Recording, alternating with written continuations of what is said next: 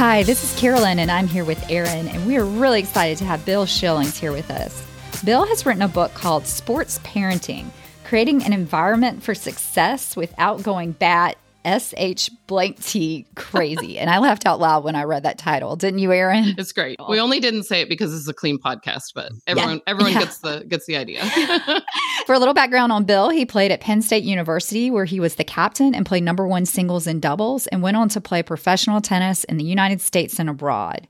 He owned and directed the Charlotte Tennis Academy from 1989 to 2022 where he coached and mentored juniors and sometimes their parents.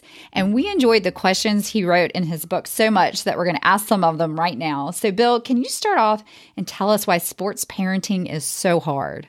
I think parenting in general is pretty challenging.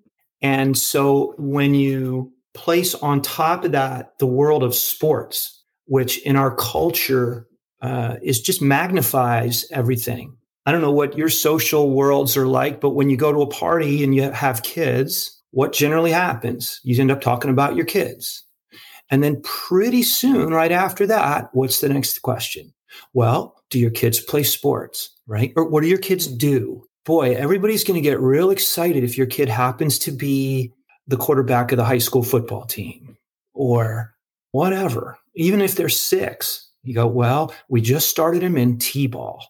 And, you know, usually what's going to happen is that in that social setting leads you places all around sports. So I think when you put the, the challenge of parenting in general and lay on top of that all the attachments we put in sports, things can get pretty challenging. So I have a daughter that does not play tennis but plays high level volleyball. So mm-hmm. this uh, book relates to me in that sense. You can take this like you said, for really any sport, any child, um, it's still a competitive situation that you're putting your child in. So, can you give a few pieces of advice to parents that may help them prevent prevent the parents from going crazy? Like when we watch them play, you know, how to act, whatever, whatever kind of advice you have for kind of keeping us parents in check with children in sports. Sure. Well, I'll give you kind of the basic premise of the book, which is that there's always going to be a dichotomy of things that you're going to have to balance between. And I divided the book into sections based on that and then, you know, just told little stories essentially. Your your instincts versus what's going to be effective is going to be on a spectrum. Um, you're going to like to want to think in terms of outcomes versus process. You're going to want to think in terms of sprint versus marathon uh, character versus competition. These are all dichotomies that go into being a parent and a sports parent. And the premise of the book is parents who get a little bit in trouble tend to gravitate more towards one end of that spectrum or the other, uh, meaning they get into outcome too much. They get into comparing their kid to other kids way big. They think everything is urgent and an emergency. You know, they're sprinting to some magical finish line that doesn't exist. There's one in there about enablement versus independence. I mean, aren't we all kind of wired to want to enable our children? Right. I, I hate the idea that my daughters could fail at things and I could fix it and keep it from happening. You know, but what do I really want to get my kids to have? Well, I want them to be independent, functioning adults. Well, if I'm constantly enabling them, how do I pull that off? I have to be aware that my my instincts, my inclinations sometimes are going to lead me counter to what is going to be effective. So that's essentially what makes parenting so hard, sports parenting particularly. So, how can you help your kids succeed in sports without taking out a second mortgage? Because sports are expensive. I am learning that. I have young children. Yeah. It's hard. Uh, you like that question, huh? The second, the second mortgage yes. question. Yeah. Um, well, first of all, and and I know you had my friend Mark Dillon on the podcast a couple weeks ago, and and he said some really powerful things, and he he said something that is my first go to, and and Mark and I really track on this is this concept that we have to pay for everything that our kids do in sports is just a misconception. So often parents would come to me and and uh, say, well, look, my kids expressed some interest in this and I have the time and the resources. So what's the plan? Just tell me how many lessons you can give them a week and sign them up for all the clin-. and you know as a business person you know you could easily say well sure no problem but most of the time i pretty much every time i just stay all right let's back up a little bit what's going to make your kids succeed and sure we'll get them lessons in clinics that's what we do but what's really going to make or break things isn't what you're paying for it's what your kids doing outside of that so in the tennis context or in the volleyball context whatever in tennis it could be you know, how many practice sets a week are you playing with your friends uh, or your teammates on your high school team? Are you going out Sunday afternoon and playing three sets? I, I mean, I can count on one hand the number of kids that I coached that were doing that on a regular basis.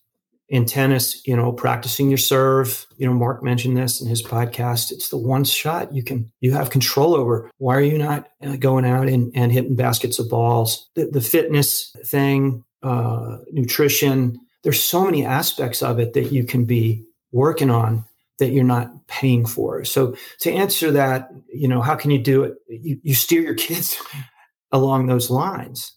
That being said, I don't want to minimize, especially in how sports works now. There's so much uh, resources that goes into it.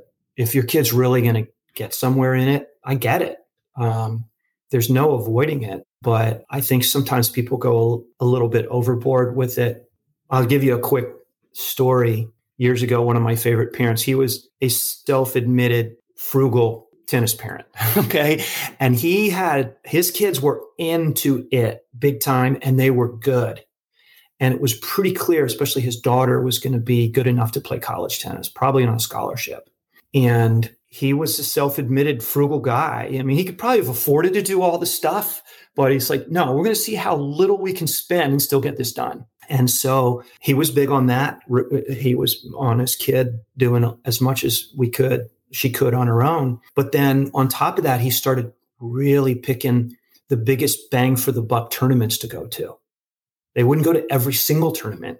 They'd go to the ones that were high impact tournaments that were fairly close to home. So he was constantly looking like what we would all do if we were just basically frugal, right? With our money, we're going to vet things. We're not just going to go do everything that everybody else is doing just because it feels like the right thing to do. You can attribute that to um, adult rec tennis too, which is you know most of our listening audience, and I know there's a lot of our audience that have kids that play tennis, but it's the same kind of thing that we do as players. We can pay top dollar for coaching or clinics, you know, and have a set schedule for that, but what we do a lot of times is we just go out and and do our own set practices with you know if carolyn and i want to play singles we just call up each other and say let's go hit on this day and book a court or go to a city court if we're if we're playing doubles we just do that with our friends and yeah. and i always try to work on things in practice that i'm not good at as opposed to doing all the things that i already know i can do and just playing a practice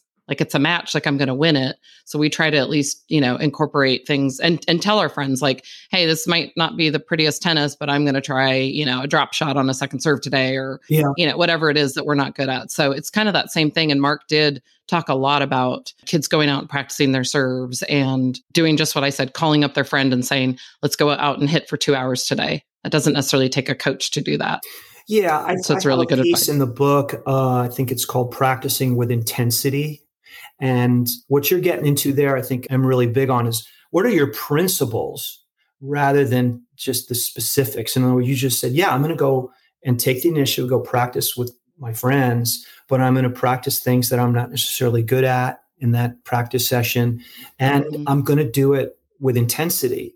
I'll give you one principle I used for many years when folks would come to me. It was the, the two to one principle, which is for every hour you pay for something, are you spending two hours outside of that, maximizing the value of that? So in tennis, if your kid takes a two hour tennis clinic once a week, that would be a really big ask, wouldn't it? That would be, are they doing four hours outside of that on top of that tennis clinic, playing practice sets? And, and by the way, going to the gym and working out would count, right? Uh, stretching would count. You know, anything would count. But you, know, you try and 2x what you're paying for, you're really going to get huge value for the, the money that you're spending. Thanks very much to Bill for being on the podcast. I really enjoyed his book and I read it quickly, and I'm a pretty slow reader.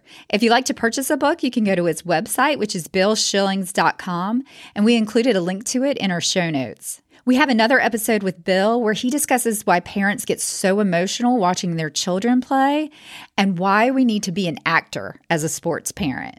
We hope you check out our website, which is secondservepodcast.com. Thanks so much for listening and hope to see you on the courts soon.